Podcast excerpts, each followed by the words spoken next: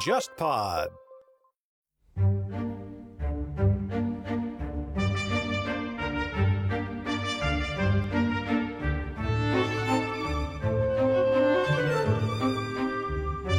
就是台湾那边金门，然后跟这个厦门不是有什么炮战嘛，打来打去哦，这样子。打完之后呢，就是开始这个宣传，就是网播星战喊话这样子啊。同胞们，你们在水深火热之中游过来吧，这样子会怎么样？反正结果呢，在某一段政治期间呢，内容就变了，不是放星战喊话，那是放什么吗？肖邦二十四首练习曲。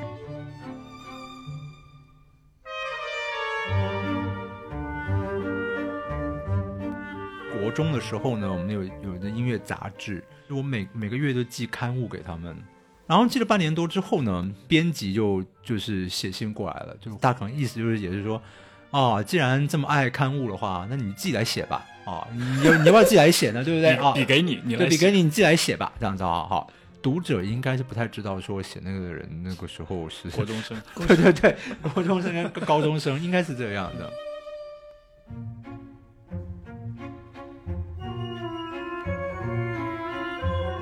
就看有人网网络上面把我就大骂一顿这样子，他说：“你看那个专业钢琴的某某某啊，那个谁谁谁，他写的那个书里面就有那种什么什么呃那个什么技巧怎么弹啊，什么踏板怎么踩啊，或者怎么怎么样啊。他讲那个某某那个国外那个人的书，那我也有啊，我怎么没看到这个讨论啊？但是但后来我就释怀了，就是说你会问这样的问题，表示你其实你真的不是钢琴专业。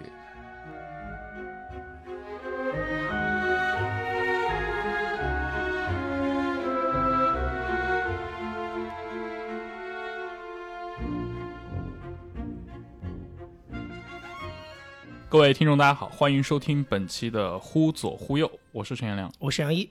啊、那我们今天的嘉宾远道而来，焦元溥老师。好，两位主持人好，各位听众朋友大家好，焦老师，你可以向我们的听众做一下简单的自我介绍。大家好，我叫焦元溥，然后在这边出版了《月之本事》这本书。那下半年呢，大家可以看到我另外一个作品的新版本也会在这边出现。我有两个音频节目啊，交响乐系列，您刚提到，其实您下今年下半年其实还有一本自己过去出版的书会在中国内地再版，是那个倒不是它是新版本，新版本。嗯，哦，所以你是对它的内容做出了很大的调整。这本书呢叫做《游艺黑白：世界钢琴家访问录》，原来的版本是天哪，这样五五十三万字，然后有五十五位钢琴家，分成上下两册。然后呢，在这个基础上上面呢，原来有五十五位钢琴家，其中有三十位呢，这个我我有机会再访问到他们，所以我就在这三十位里面，我有添加一些内容。那内容的这个多少不等，就是看钢琴家的状况。所以原五十五位有三十位加了新内容，然后我再加了另外五十三位钢琴家的访问，所以这个新的这个作品就变成是一百零八位钢琴家的访问，然后总字数也其实也是来到一百零七万九千多字，就等于一百零八万字。等于等于写了第二本书。对，压力还蛮大的，所以就很怕这个两这边跟台湾的出版社出了这个书之后呢，就面临倒闭的无。对 对，所以所以希望大家如果支持出版啊或者什么，但是那钢琴家访问其实蛮好玩的啊，所以有一百零八位钢琴家在这个里面。其实我很好奇啊，像这种书，因为我因为我是读过一些篇章的，其实它涉及到的那个内容还是相对来说比较专业，尤其是是钢琴家在表达的时候，呃，他其实不太顾那个，比如说读者啊，嗯，嗯，对这个的认知呃了解有多少。如果你是个乐迷，你可能会读的非常的兴奋，但是如果是大众读者，他可能会去涉及到大量他并不太了解的部分。所以我想知道，就是您作为作者的话，你是怎么看待，就是你们的读者到底是一群什么样的人？好问题，因为身为作者的话，并没有考虑到这一点。因为我刚才听你介绍的时候，我就想说，嗯，你这个应该是给这个专业学习音乐的人做资料，对，我觉得没有。我觉得第一个就是说，所有对于专业学习音乐的人来讲的话，这个书就是不只是钢琴，因为很多朋友他们是其他乐器，他们读了也都觉得，因为很多是真的，就像我们在台湾我们乐团那个副副首席，他才跟我讲，因为他最近才开始看，我说已经出版十二年了，最近开始看，然后他跟我说，他他说他为什么会错过十二年，就是他觉得说怎么会那么遗憾啊？然后钢琴家面面对的问题，我们也会面对。我们在音乐上面，然后各有各自的问问问题。然后刚才有技术上的问题要解决，我们小林有在技术上解决。但是音乐上的问题，他说这本书里面我看到太多太多，是我可以完全用在我的演奏或对我对于这个作曲家的理解这个上面的。所以说他读的非常非常的开心，就是觉得音乐上面非常有收获。但是里面会有一些内容。这些我我我没有去算百分比有多少，不是学音乐人都可以看的。然后里面有很多很有趣、有趣的东西，比方说，就是我访问了殷承宗老师第二次，第二次我在鼓浪屿访问他，他讲那些事情，大家可能真的在鼓浪屿才会讲，嗯，我真的都不知道。然后我觉得是，哎，主要是我从来没有看过任何资料哈，就是台湾这边金门，然后跟这个厦门不是有什么炮战嘛，打来打去哦，这样子。打完之后呢，就是开始这个宣传，就是我们这边一定会有对这边的这个广播心战喊话这样子啊，同胞们，你们在水深火热之中游过来吧，这样子会怎么样啊？反正，然后他就跟就是讲一件非常非常离离奇的事情，鼓浪屿不是钢琴之岛嘛，然后不是每这边什么政治的心战喊话，当然我们这边骂过去，这边也会骂骂过来，然后互相什么这个飞机去放那个传单啊，或者怎么样。好了，然后呢？结果呢？在某一段政治期间呢，殷承宗的哥哥啊，殷承典先生就告诉我说，原来那个星战喊话呢，内容就变了，不是放星战喊话，那是放什么吗？肖邦二十四首练习曲。对，然后他说他因为他特别喜欢某某几首，所以就是说等到那几首快到的时候，就赶快爬到那个窗户那边这样，嗯，这样收听。我的天呐，我就就我从来不知道有这件事情。就因为他这样讲，我非常非常高兴，因为可能你一般讲话也不会聊到这个题目，对，刚好是这个。还有呢，就是呢，呃，韩国钢琴家空屋佩白建宇，白建宇的太太是尹静姬，是韩国拍了三百多部电影的这个大电影明星，就是巨巨星啊，哈，呃，他们发生过一件事情，就当年在欧洲是各个报纸的头条。虽然他们现在很不愿意提，但是他们后来还是，其实在一个闲聊场合里面，就把这个非常恐怖的故事说了一次，就是北韩的特务企图绑架他们。哦，其实北韩特务绑架了很多人，就包括像是申香玉跟他的太太那个什么崔银基还是谁这样，帮北韩去拍电影嘛，弄电影工工业，然后他们也想要绑架这一对夫妻，真的差点绑架成功。听他那样讲的话，真的就是幸运，就是完全是。一方面是幸运，一方面也是北韩的盘算没有非常的，就是盘盘盘算到所有的细细节就对了。好，那那个故事当然非常非常精彩，这样，所以大家如果看新版本的话，也会有这个故事。是。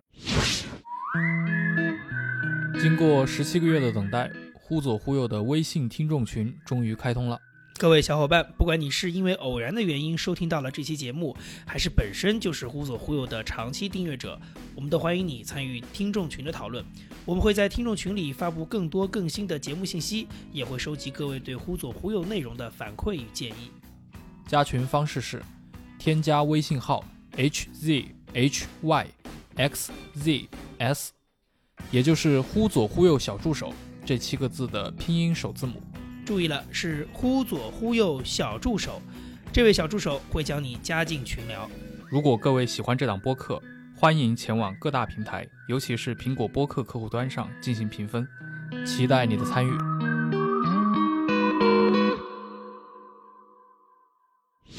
我不知道你上不上豆瓣啊，但是你这本书，呃，《由于黑白》在豆瓣上的这个评价还是蛮高的。九点一分，这已经是非常接近一个专业类书籍的一个评分了。哦，谢谢谢谢谢谢。所以你是不上豆瓣对吧？不太会。OK。哎，那你会在意，比如说呃，书评人或者乐评人对你？因为你自己就是。对，以前当然会在意啊，但是现在老了就不在意了。我不是我我举例讲一件事情，比方说这个书第一次出版的时候，十二年前，我就看有人网网络上面把我就大骂一顿这样子，还有说你看这个访问这个人真的就是。啊，不是钢琴专业的啊，或者怎么样？他说：“你看那个专业钢琴的某某某啊，那个谁谁谁，他写那个书里面就有那种什么什么呃，那个什么技巧怎么弹啊，什么踏板怎么踩啊，或者怎么怎么样啊啊，这样子就很专业的讨论。这本书没有。然后第一个我想的就是说，我说他讲那个某某那个国外那个人的书，那我也有啊，我怎么没看到这个讨论啊？对啊，我们看的是同一本书嘛。啊，那后来我再翻一遍，啊，真的没有这样子。我说这第一个睁眼说瞎话。但是，但后来我就释怀了，就是说，你会问这样的问题，表示你其实你真的不是钢琴专业。我觉得大家就是可能是武侠小说看太多了，比方说就就就会觉得说像什么玉蛟龙，就看这个看这文字哦，你就可以练出什么绝世武功。看这个什么图这样子这样摆一摆，哦，就练成什么？我现在只用讲，就是说，如果我现在我用文字来写，就是说我不示范给你看，你也没有影像可以看，你也没有图片可以看，我现在教你如何打太极拳，你会吗？就是现在，请你把手怎么样，云和手打什么就是断下。我写了几千字，大概比不上说我直接示范给你看吧。而且而且最有可能是你读看文字之后，你会怎么样？可能会学错，不知道选了什么东西。无论我描述想办法描述的多么的精准，你都可能会误读。后来我有话很高兴的是，比如我访问那个 Gary Graffman 王宇佳的老老师，他就我们我们我们不要讨论什么东西的时候，他就说他说这地方我现在就算我继续讲下去的话，请你不要写，因为写了万一有一些人根据我们讲的学学错了，我就倒霉了。我说我说啊，我说不愧是这个教钢琴教了这个三四十年的人，这样子对。就是他完全知道这个危险性在什么地方，真的是这个样子啊！所以他会那样讲，而且就是光是光踏板怎么踩，那每个音乐厅每个钢琴效果都不一样，那个完全是机动调整的，怎么可能会有一个金科玉律？就是说就这样做，然后就会有这个效果。就如果你会觉得会这样做这样效果的话，那表示你对这个其实真的是不懂。嗯，但是我我欢迎，就是说其实如果有意任何意意见的话或建议的话，我还是都还是会看啦。但是看的话，就是现在心心情就。轻松很多，就是好像比较比较能够判断，就是我我知道这个是有道理还是没有道理的，无论它是正面或负面，对，那你你你是完全是正面的称赞，但是称赞的这个跟这个有很多大的落差的话，那也是，那其实跟毁谤也差不多这样子，对，就是说，哎呀，看了这个之后怎么样？我这个考试考一百分，然后 体脂肪降低或怎么，就是我们这不可能啊，对对，所以就是看看情况。其实我刚问到那个问题，就是你的读者群体这个事儿嘛。其实我觉得，呃，因为我们之前也聊过一些嘉宾，他们可能是在呃一些作家或者我们谈过一个话题，就是纯文学。其实不要看现在好像文艺文化非常的，就所谓文艺青年很多，但其实文艺文就纯文学在所有的书店里面都仍然是一个小众。是，其实我很想知道，像呃，就台湾的音乐文化，它是不是跟现在中国内地还是也很接近的样子？都就都是一个非常小众的，甚至比较边缘的一个爱好呢？还是说它已经进入主流了？呃，主流是不可能，对我们没有那个，但他原来就是小众就小众嘛，那并不会怎么样，这样子，对，就看你要跟什么来比嘛，就是那我我觉得说小众也不会怎么样，因为我看的不是古所谓古典音乐这一块，我我比较在意的是整体的音乐，因为我相信说只要人爱喜爱听音乐的话，那么古典音乐这就不会消失。就一定会有一部分的人是特别为这种音乐着迷，对，所以我一点都不担心。就像有人他就是特别会喜欢听爵士乐，有些人特别喜欢听某种音乐或者怎么样。那就像所谓的古典音乐里面，也有人，比方有些人只听莫扎特之前，有些人只听舒曼之后，有些人只听二十世纪之后或者怎么怎么样。其实就跟菜一样嘛，有些人就是非常喜欢吃辣，有些人就是喜欢什么什么什么。只要人还吃食物，就会有这么多不同的这种菜肴的选择在。哦，当然了，不一样就是说，人不吃会会死，然后不听音乐不会死。但是，但是我觉得只要人喜爱听音乐，那就那至少有一位钢琴家，不是我访问的，是我读他别人访问他，他觉得说，与其讨论这个古典音乐的未来，他觉得比较需要讨论的是流行音乐的质量。因为他说他在广播的大件的广播里听到这些流流行歌曲，他说这个品质跟他年轻时候的哦，他说可能听到的，他说实在差太多了哦，就是不断不断的重复，然后和声之没有变化，节奏之呆板这样子，这种他说这种就是用听觉乐色，好，不管是干乐色还是乐色，对啊，就这种听觉乐色去喂养下一代的这个。听众这样子，那时候你被这种乐色喂养之后，你怎么去分辨好？那你你但喂养，你就你就你就少了去辨别好东西的这个价值。就像那个吉米奥利弗，你们你们这边是这个翻译吗？对，厨子对，厨师对，因为他有做一集那个节目，那真的是因为因为他是因为他是英国，我在英国念念书，就完全可以讲他讲那个是对的。就是为什么英国人的菜做这么差，对食物这么没有概念？因为从小大家对食物没有概念啊，他到他去问十岁、十一岁的小朋友，十岁、十一岁的英国小学，而且是高年级的小朋友，拿一个胡萝卜给他说：“小朋友们，这是什么？”底下什么答案都有啊，马铃薯啊、大白菜啊、橘子啊，或者怎么样。就他拿一个青椒出来，会得到十几种答案。那为什么？因为小朋友吃东西都是那种，比如什么什么青椒或者什么东西打成泥，然后做成一个膏状什么东西这样子的。对，他说小朋友喜欢你们都吃这种东西，然后小朋友没有看过一块牛肉，都吃那种汉堡肉或什么东西或怎么样。他说你你从小喂小朋友这种东西，然后你期待他会很有味觉吗？然后他做同样的实验，他去一个意大利。一个，他说他对他来讲是最穷的地方之一，去幼稚园问五六岁的小朋友，这是什么？这是什么？这是什么？小朋友全部都答得出来，就是任何稀奇古怪的蔬菜，小朋友全部都答得出来，对那可能家里也是这样教的嘛，比如你做一个什么披萨或什么，里面什么东西的东西都是真实的那个食物，不是像英国都加工过的食品，哦，就不不一样。所以说，你看，难怪意大利是美食之国啊！就每个人对于食物的概念，五六岁小朋友，我们十一岁、十一岁小朋友比不上他们五六岁的小朋友，可以差这么多，而且差距是一直往上。听流行音乐这些时间会比听国音乐听这么这么多。然后，如果大家喂养这么差流行音乐的话，那这整个音乐品味就败败坏了。是对，所以就他反而讲，所以我讲，我我觉得他讲话很有道理啊。那我的话，我就觉得只要人还喜爱听音乐，就有人喜欢古典音乐啊。那至于这个大众小众的话，我不是那么在乎。那反正有人会喜欢这个东西，就会持续下去，就是这样子。其实我很好奇，像你个人的话，你你是怎么接触到古典乐的？因为这个好像你自己本身学的是政治学。是我其实我其实所谓古典乐，我四岁有开始学钢琴，但是就跟大部分的朋友一样，就是学习钢琴跟欣赏古典音乐是两回事。嗯，是的。对，那我其实是一个非常非常呃。非常，这真的就是一个改变一生，但是非常的巧合。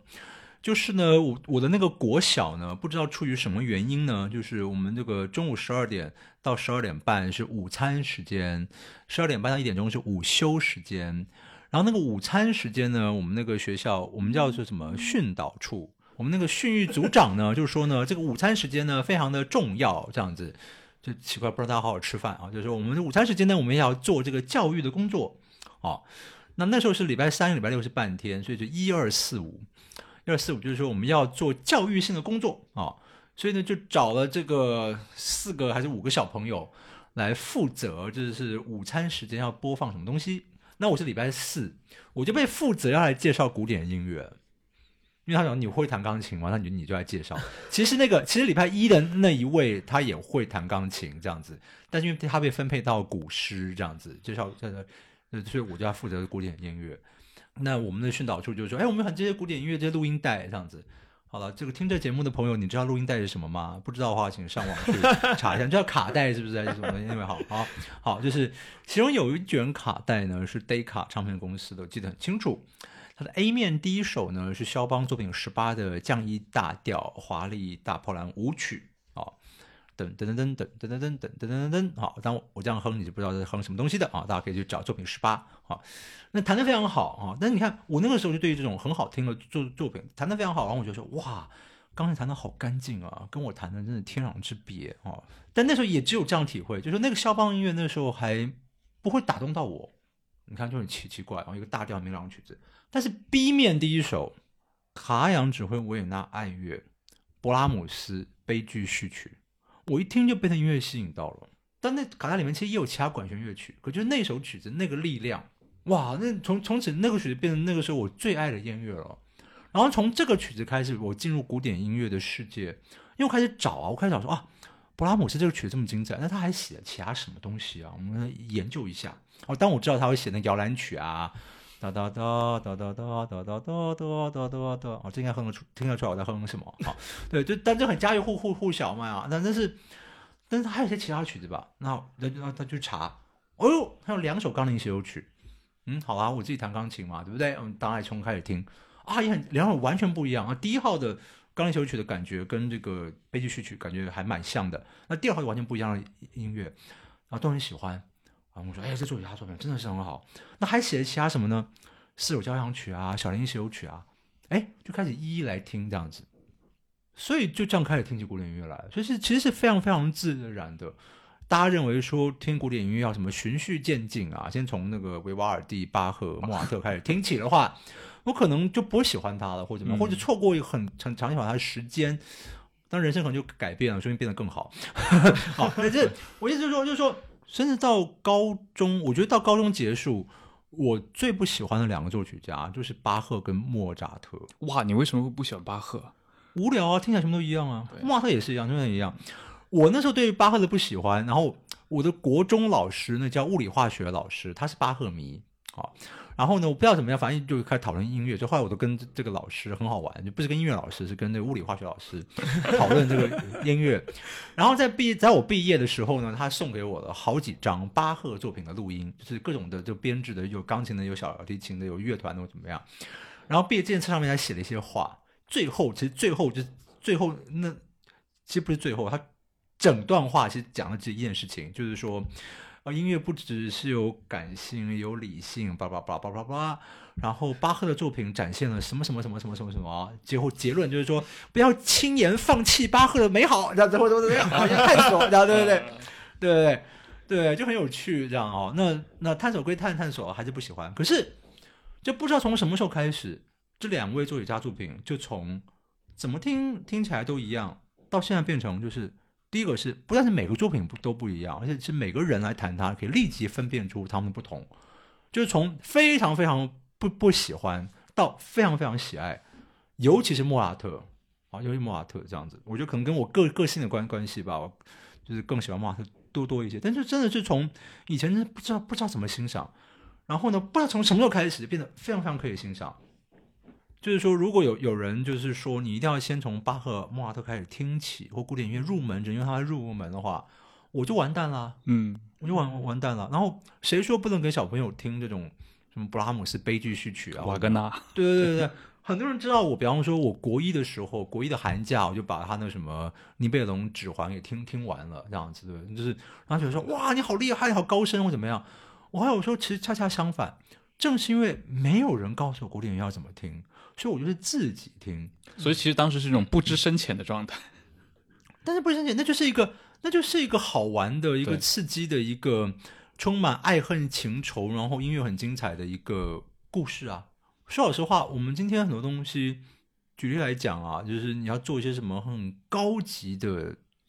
不要说不要说高级高，不要北京烤鸭好了。那工序之繁琐也不是一般的食物吧？可是你吃一个工序很繁琐的菜，你也一样吃的很开心。嗯，你不会说，你还没有吃过这什么东西之前呢，你不可以吃北京烤鸭。先从西红西红柿炒蛋开始。对，是西红柿开始吃，这样对不对？等到你这样子，你吃了十五年之后呢，你就可以来挑战一下北京烤鸭，像这样，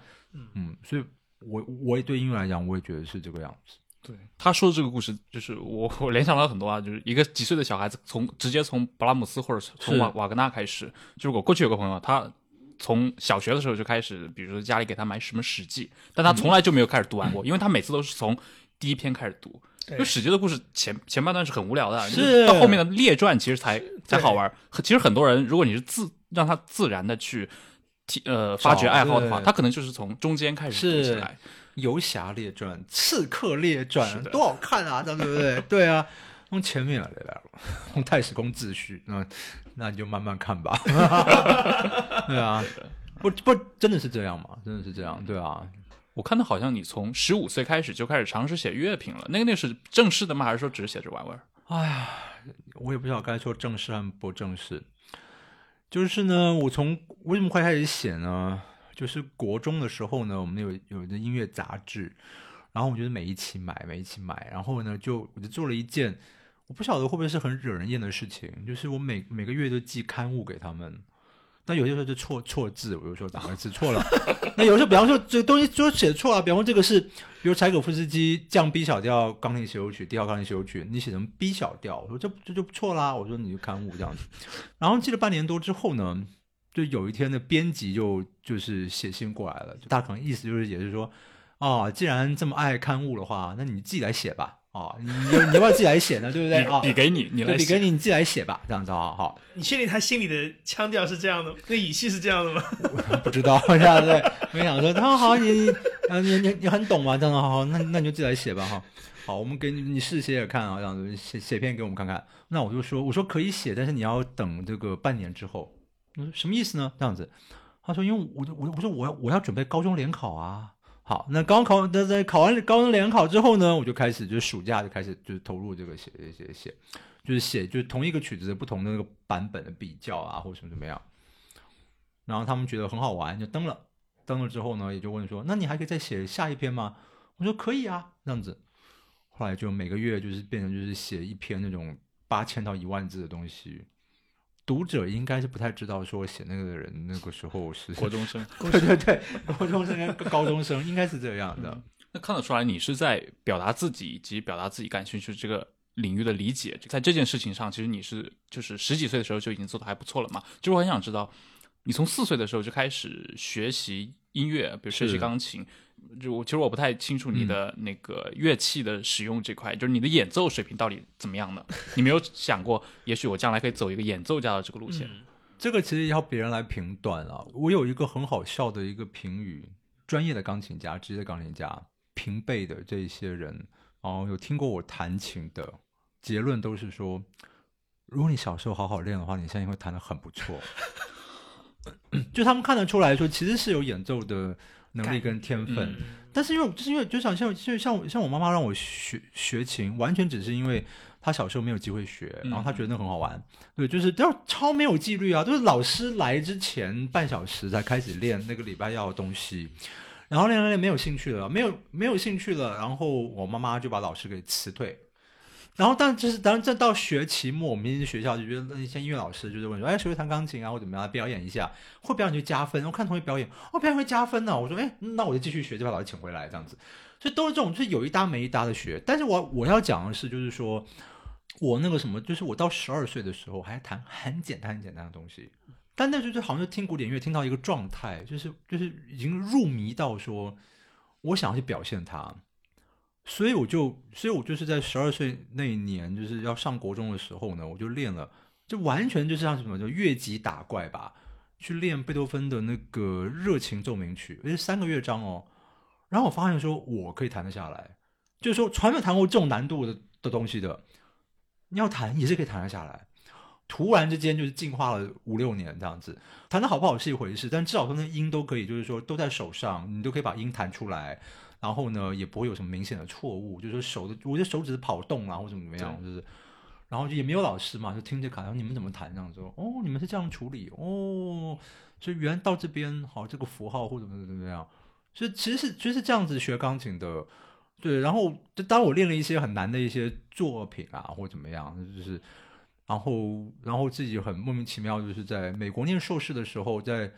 硕士毕业前开了一个钢琴独奏会，所以钢琴独奏会就一个小时了，并没有很长，这样子就是了了一个自己的心愿，但现在也不会想要再继续开。所以钢琴是我的乐器，就是说钢琴就是我觉得我对它还蛮敏敏锐的。然后钢琴家弹什么东西，各种技巧上的东西，就是我可以理解，但我理解我我不会去做到。然后我也没有想，就是说我这一生到现在啊，就是很少有那种长时间练钢琴，我真的是对练琴没有兴趣。但是后来我发现，就是说我对练琴这么没有兴趣情况之下，我如果真的要要要练一个曲子，每天练一个小时，我还是可以把它花我可以把它弹得起来。所以可见是有天分啦。对，但但就是就是没有好好学习。但是我但是我想说，就是说，说不定从小如果很规律的这样学啊，被妈逼的每天要练练琴的话，说不定会喜爱练琴。这我不不知道，因为我以前比如写和声学作业，写对位作业。那真的是可以废寝忘食哎，就是老师给一个，就是我们学和声作业，比方老师写那个低音，你把和声给配出来，或老师写一个高高音部的旋律，你你也是配搭配和声或怎么样。那通常那个老师就是说说啊，请你就是说这一个主题，请你写三个不同的和声。我每个礼拜交给他的作业就是说，只要可以的话，那因为有些和声会走不通这样子，你要改一些音或怎么样，我都交给他这个七分或八分。那真的是可以废寝忘食，就真的可以七八个小时在那边不断的去思考，不断改，对吧？那个就很，所以我知道我的兴趣，比方说，我我会在这种纸笔上的东西、阅读上的东西，然后分析乐谱的东西。我、分析乐谱我非常喜欢，你给我乐谱上分析分析和声，分析什么啊？那边画什么东西这样，真的可以就是不吃饭，然后废寝忘食这样子。但练钢琴就就是超过一个小时，就不用超过一个小时，四分钟，然后干嘛？我不想弹这个。对，就你就看出来个性上的不同。对，那么过了这个大学的联考之后，嗯你你是后来其实跟读的跟音乐其实没什么关系嘛，但你后来又回归到了这个音乐里面，这个这个过程是对，其实应该是说没有回归到音乐，就是因为古典音乐从十岁以后，它一直在人生里面就是一直一直就是占有一个非常重要的地位嘛。只是我没有去正式去学它而已。但那时候没有想把没有想过把音乐当成是职业。那我的那个本业就是大学跟硕士班都是国际关系。但是的话，就到硕士班要结束的时候呢，我就心里面想一件事情，就是呢，国际关系这个科目啊，它有一点就是像，就有点像电脑啊或什么东西。你这个电脑，你能够说学完了啊，不不，不硕士毕业了，然后呢，我就是从此以后就不用再接受新知了啊，五年都不用去学习新知，不用五年，那五个月就被淘汰了吧？这这这是不断与时俱进的东东西。国际关系也是一样啊，那局势每天都在变化。今天特朗普在推上去就发生什么事情？对，你看他可以，他真的可以讲一句话或者怎么样，很多事情就会有很大巨大的改改变嘛，或者怎么怎么样。这种每天都在变化的东西，你就是每天早上起床，作为一位国际关系的学生，你要维持你的专业的必须。你每天早上起床开始去看这个各大报纸的头条，然后有些这些文章还真的去看。我也没有不喜欢，我也念我也念的蛮好的啊，但是我觉得这是一个责任感，我是这个。但另外有一个东西呢，叫做古典音乐，我不用负什么责任，我也不是要为了什么维持什么专业之必须，这不是我的专业，就是不是职业啊或怎么样。但是我每天花他的时间超过三四个小时，而且非常的快乐。听没有听过的曲子啊，没有听过的演奏者啊，没有听过什么作作曲家，每天这样过非常非常的开心，这样子，然后花那么多时间。然后我就在想啊，就是说这个时间，但就就但你未来你可见，就是说你要再往博士走的话。你在专业上面的话，你要花更多更多时间，就不能像现在还是维持这种双轨并行这样子，一天也就二十四小时。如果是这样子的话，那是不是应该把那一个会自动花这三四个小时的事情当成自己的专业比较好呢？那本人处于享乐主义，我就想说，那到这个时候的话，那就是应该要做一个选择了，就是选择了音乐。你描述起来的话，感觉好像很轻易的一个事情，但实际上对你来说，对对我对我来说就是没有继续学国际关系，嗯就这样子而已。所以他对你来说确实还是比较轻易的，中间没有遇到那种什么已经这个事情已经，就像你说的，在青少年阶段没有去打这个基础，并没有影响但。因为我又不是去走演奏嘛，嗯我是做音音乐学嘛。那音乐学你去看政治学的书籍，写政治学的论文，跟你去分析乐谱或分析做做做音乐学的分析，对对我来讲其实差不多、哦。OK，对，所以倒还蛮无无无缝接轨就过去了。对那个阶段的话，呃，因为你你妹妹应该是比你小小那么几岁，是呃，她就没有受到过你的这个影响嘛？没有，应该是因为不因为我们个性非常不一样，因为我就我是很乖的小小孩，就是还把硕士念完，还维持一个很好的成绩。说老实话，就真的要破釜沉舟的话，硕士就应该摆烂，然后就开始要去做跟音乐有关的东东西，然后往就直接就往这方面就走了嘛，哈，还把它念完这样子，对，然后跟爸妈有个交代这样子或怎么样，然后那时候才做了一件我以为是很贴心，就后来搞半天的话，证实是很挑衅的事情，就是我政治学那边也也申请，然后音乐这边也申请。很不幸的是，两边都申请到，然后政治那边还申请的蛮蛮好的，就是有两家学校，一个叫伦伦敦政经学院，另外叫做剑桥大学都有收，就博士班都有收，但音乐这边也申请到了。那我就跟爸妈讲，我我你看我多么天真，我爸妈讲说，你看。你看，就是说，你看我申请到这两个很好的学校，政治学的，就可见我有很认真念书，而且我有很认真的申请哦，这样对不对？但是呢，你看嘛，既然也申请到音乐学博士了，对不对？那反正博士都一样嘛，博士就博士嘛，对不对？啊，那我去念音乐学这样子，哦，我爸妈非常愤怒，这样子，对，然后就说你放这种学校不念又怎么样？我说这不是我要念的啊，我只是申请给你看一下而已，这样子，对不对？我本来以为我这样做是很贴心，殊不知这样子，对。可是在他们 在他们眼里，其实这也是一件蛮叛逆的一个事情。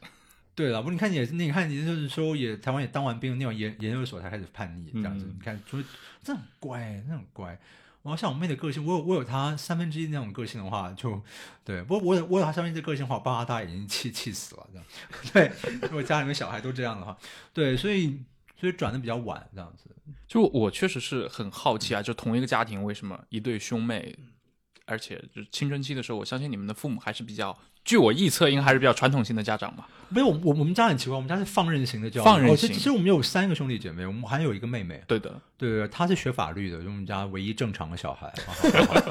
对，但是啦，所谓放任型教育，就是说爸妈会觉得说，哎呀，我种的这就是松树，松树，松树。对，就是说放任型教育，就是说我们就让它自己长，自己长，反正阳光、空气、水，它自己长成松树。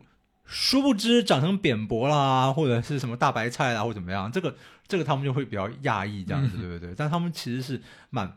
蛮放任性的教育。你们家家就是你爸妈那个风格，应该在他当时，你同比如说你周围同学的家长当中也算蛮特别的吧？我不太清楚，但他们真的是因为他们没有管我们的成绩，哎，对，没有，就成绩怎么怎么样。我为了这个微信，我很好笑。还是说他不管，其实你们也都成绩不错？看个人，像我妹成绩就马马虎虎啊，起起伏伏。我的话成绩都很好，因为我小时候我被我妈打过一次，很可笑的原因就是呢，这个就是因为那次我考试在班上的成绩考比较差，所以比较差是考了第九名。然后呢，我就跟同学说，就说：“哎呀，我这次考得好烂，这样子哦，我妈妈一定会非常的生气，因为把一定会把我痛揍一顿，这样子对不对？因为我讲这件事情，就讲就是说，因为我爸妈都完全不管我成绩嘛，然后我觉得不管成绩好像很丢脸，这样子对，就为了表示说爸妈很有责任感，所以编了这个故事，对，就越说越夸张嘛，就怎么打啊这样子啊，放桌子上面啊，拿那个拖鞋啊，怎么打啊？好，结果呢，我妈呢不知道怎么样呢，就在那个我们那个大楼后后后面那个社区嘛，就是去那个做头发。那做头发那个阿姨那个女儿跟我同班啊，就跟我妈讲说，她说：“哎呀，你不要这样打孩子啊，这样子对不对？已经很好了，这样子对对对对对，这样打孩子会怎么样？这个这样子怎么样？”我妈说：“我没有啊，这样子的，不会啊。那个家军不就就跟我想说，你把那个谁，你把人家打成什么样子？没有啊，这样对对对。然后那个家俊赶快来，家军来，你看那个，你跟焦妈妈说一下怎么样？我说对，焦妈妈跟跟我妈求情，这样子对不对？我说没有啊，这样对不对？好，因为这件事情我被打一顿，这样对不对？这是说什么？就是说什么？这把我们爸妈的形象都说成什么样子？啊，对对对，我自己作作出来的。对对，我因为这个样子被打一顿，这样。对，觉得说我在外面就是造谣生事，这样的毁坏父母亲的形象。嗯，你妈妈在那个时候四岁送你去学，是她送你去学琴吗？是是是，她有跟你，所以或者你当时知道是为什么吗？就是其实我不知道哎，没有，因为我我们家有一架钢琴是我小姑姑留下来的，小姑姑留下来的，然后就其实只把钢琴，然后那钢琴没有人要嘛，然后就我妈就说，那家里有台钢琴放那边就是一个家具在那边，那不知道干嘛这样对不对？那就来学一学吧。所以所以这个后来你的两个妹妹也都是这陆续的个原因吗有学，对对对，就有就有学，没有，就是说，如果我们家没有那一架钢琴的话，说明我就不会学钢琴。就是家里面有摆一个那个家具，一个黑色的一个家具，那干嘛？那就是来利用一下吧。对，其实是这个样子。所以对他们也没有任何期待嘛，没有任何期待，也没有要，这也就是说没有任何期待，是连那种就是说有客人来说，哎，来表演一个曲子给这个叔叔伯伯阿姨们听，都没有。连这个都没有。不过我跟你讲，嗯我真的是到可能八九岁的时候，我才意识到，不是每个小孩家里都有钢琴。嗯，因为我我我家是从我出生开始就有，那时候我没有我自己还没有学的时候就有一个钢琴，所以我以为那是一个正常的摆设，而且是是我因为你要去那个老师家里，所以他也有一架，是哦，是你们每个人家里都有，对，所以我那时候一直以为每个人家里都就是一个固定像冰箱一样的那种。像冰箱一样，真的，对，很有趣。对我，我就其实很想聊一聊，就是因为你现在在做，你除了写书之外，其实你你自己也做很多节目，或者是是你也上其他的节目。你你觉得你是在做古典音乐的一种普及吗？还是说你只是原来乐评的一个延续？我知道没有所谓的普及，很多人都觉得说我在做普及的事情，我觉得可能结果可能是，但我没有做这件，但我心里没有这样想，就是我希望让古典音乐广，我意思就是说大家可以很轻易的接触到、听到这些作品，嗯但是我没有用推的，就因为像我刚刚讲，就是我自己经验就是这样的嘛，比如说。我听着莫扎特作品，我就非常非常喜爱，非常非常喜爱。嗯但是我也记得说，我可能十八岁之前，我们到二十岁之之前，我听他，我对他是一点感觉都没有的。如果我很了解你的个性，然后我知道说你喜欢什么东西的话，那那我猜这个曲子，马问曲子，我可能适合你，嗯我会推荐给你。但是我若不知道你的个性怎么样，我一直给你推说来听啊，来听啊，这个听莫扎特治百病啊，或者怎么样，听的非常，这曲子很好啊，这个嗯人类伟大的崇高这个音乐，贝多芬庄严弥撒，哎呀，听了这个多好多好多好多好多好，就是说想方让它广，但是我没有去推，嗯，因为我知道嘛，就是不是每个人都会喜欢古典，你硬去推不会有好效果的。但是做乐评这件事情，就做应该这么说吧，就做评论这件事情，是不是你你觉得你需要对自己有很强的信心嘛？因为你要评判很多，尤其是像古典音乐，是几百年，可能有很多人不停的来评判好或不好。你你觉得你在这方面你有呃，好问题，就是说我其实当然就是别人怎么叫我的话，就是一个俄罗斯的谚谚语，就是说你如果你高兴的话，你也可以叫我锅子，你只要不要把我放到火炉上面去就可以了。就是我其实因为我我我没有在做写乐评的工作了，我以前有，但是我从两千零二年开始访问钢琴家的时候，我就停止写乐评了。嗯就是当然有一两个小例外，但是基本上是停止写了，因为我觉得就是没有立足点嘛，你不公平嘛，这样对，因为你对你认识的朋友，其实就是因为恰恰因为我认识他，我对他很熟，所以我可以讲很重的话，或者说我知道他能力啊什么地地地方，你可以做到的不止于此，但是那是因为建立在友谊跟很就很深的了解上面，但这个写出来对他对他也不公平，其实对读者也不公平，其他人可能答他一半好就已经非常非常好了，如果你可以讲很直接的话的话。你又认识他，你就私下讲就好啦，对不对？你干嘛写出来呢？嗯对嗯不对？哦，那那因为访问认识人也多了，那你就是说你说好话也不合适，说坏坏话也不合适，说好话好像感觉也是说啊，你就吹捧你认识的人或怎么样，对不对？哦，这种那说说说坏话，要说说坏话，私底下说就好了，你干嘛写出来？那如果做一个对，如果是一个乐乐曲的话，我觉得说，呃，有时候提到一些作作品，那我有我的一些观点跟立场。那我当然会把我我会把我的标准给讲出来。那至于怎么样，反正我觉得音乐中需要可以犯错，有个就会犯错。反正就是说我反正评论别人的话，别人也会来评论我啊，对不对？就像刚才一条书评或怎么怎么样啊，对不对？我假如说这作品很烂，以后这作品真的是大家看到它的价价值了，大家就说哈哈哈啊，焦元溥在音频节目里面说这个曲子并不怎么样啊，你看现在三十年过去了，像这个曲子多么多么的精彩，这样对不对？OK 啊，OK 这样子，或者说啊，当年在节目里面多么称赞什么什么曲子，现在这个人销声匿迹或怎么怎么样啊，根本就是不值得，怎么怎么怎么这样子哈。那我愿意承担啊，对不对？对是吧？你总要发生在你身上的事情，很可能是你二十岁的时候会跟人家说巴赫我根本就不懂，我觉得这东西烂透了。然后到三十岁的时候自己打自己脸。对，倒不倒不会，倒没有讲他烂透，只是我就说我无应该说不对，就对，应该说我不知道好在什么地方。嗯，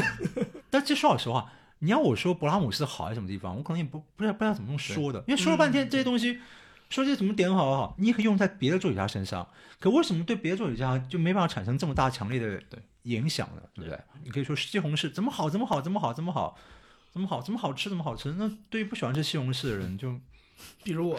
对，那就怎么样？对，那但这不是你的错，也不是西红柿的错啊。喜不喜欢和好不好其实是两回事儿。是对，所以对，但是但评论好不好，我们可以有一个标准嘛？我们说西红柿真的营养价值很高啊，或怎么怎么样啊，就是什么什么，有一个客观的评价在，这样子就很麻烦，就在客观跟主观之间哦，那很微妙，很微妙的话，我觉得可以公开讨论来提嘛。就像有些作曲家，我觉得他技术非常的精湛，写的技术非常精湛，然后那精湛技术也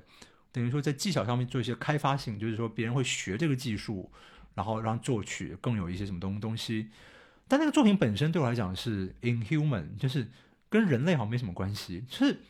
就是觉得说这个作品就是一个工艺品，那放那边非常精巧，可是它跟我没有关系的。嗯嗯哎，它好像是在一个玻璃柜里面一个工艺品，跟我一点关系都没有。有一位作曲家真的来讲，几乎对我讲几乎是这个样子。我还去问其他音乐家，就说你有演奏过他的曲子吗？或者怎么样？你觉得怎么样呢？或者如何如何？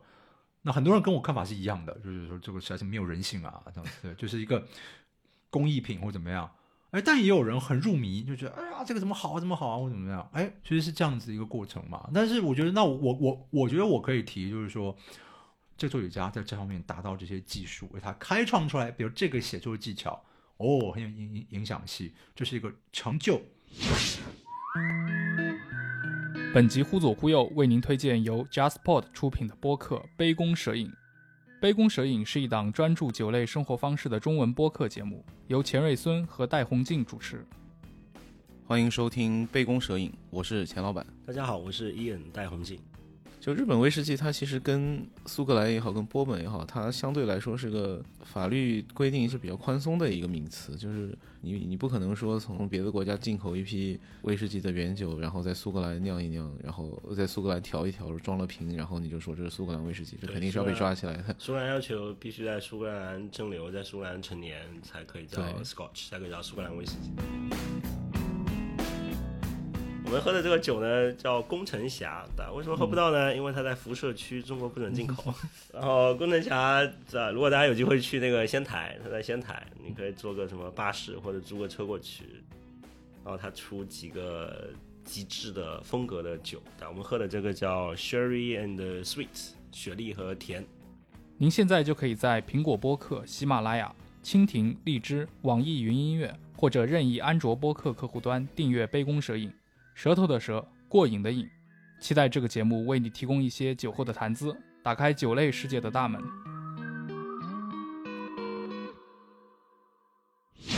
那像你刚说的这个，他作曲家他可能写出来一个非常呃呃精妙绝伦，它技术技术上技术上精妙绝伦，但是可能就是没有一个共鸣在，嗯，你会觉得他这个作品其实跟你没什么关系，跟人类都没什么关系。是，但是现在也有另一种情况，所谓的其实从七十年代就有了，呃，人工智能，他们就是计算机来谱写音乐，计算机谱写音乐，它可以去 copy 某些作曲家的风格，比如说像模式是是是，对它的模式，比如说像巴赫这种特别理性的音乐，其实很很容易被是呃复制出相似的风格的。嗯但是你觉得人类能从这种音乐里面得获得共鸣吗？刚好我的那个音频节目里面呢，就是后来要做这个听众回答的时候，也有人问类似的问题。我后来想要怎么回答这个问题，当然因为我我答案是不能，但是我后来讲的就就是说哈，这边就是有一个专业上面的一个这个知识给跟大家，比方说所有人学作曲，比如说作作曲系的学生，他们一开始在学什么呢？一开始呢几乎都有一堂课，但是可能有些学校没有，但多半都会有这堂课，叫做风格写作。老师先教导你说，比如巴洛克时期的风格，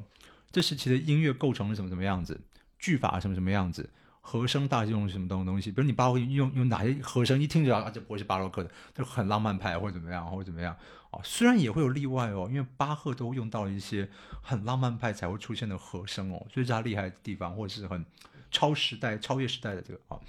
那那你作业就是，请你用这个风格来写一个曲子，或者是老师给一个主题，用这风格写个曲曲子。你可以写出一个曲子，那这网网网上也有啊，比如什么生日快乐变奏曲，类似这种东西。你看这个变奏听起来像肖邦，这变奏听起来像莫扎特，这变奏听起来像李斯特，这个变奏听起来像什么勃拉姆斯，或者或者什么勃拉姆斯特别喜欢从这边这边这边之后弄一个拿破里六和弦，然后转位转到这转到这个地方，然后接什么的东西。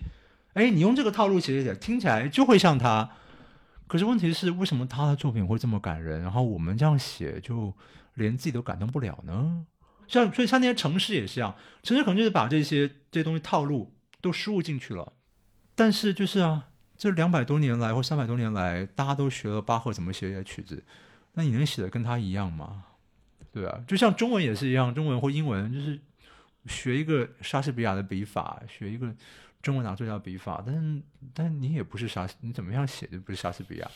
甚至诗歌也是一样啊。你看那个这边是翻辛波斯卡，辛波斯家，看起来好像很简单嘛，就是那你去写写看啊，就这样写或怎么样，哇，很生活化嘛，很很口语化，很简单嘛。也没有什么很复杂，什么后视、什么倒转，然后什么东西啊，什么看不懂啊，或什么。但是你去写写看啊，就发现说，no，你就是写不出来。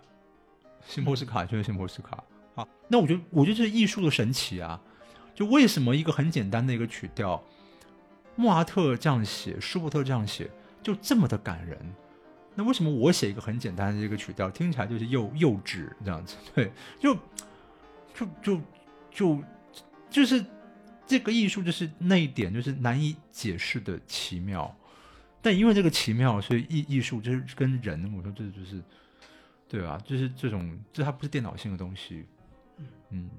好，感谢各位收听本期节目，再次谢谢大家。那我们下期再见。再见。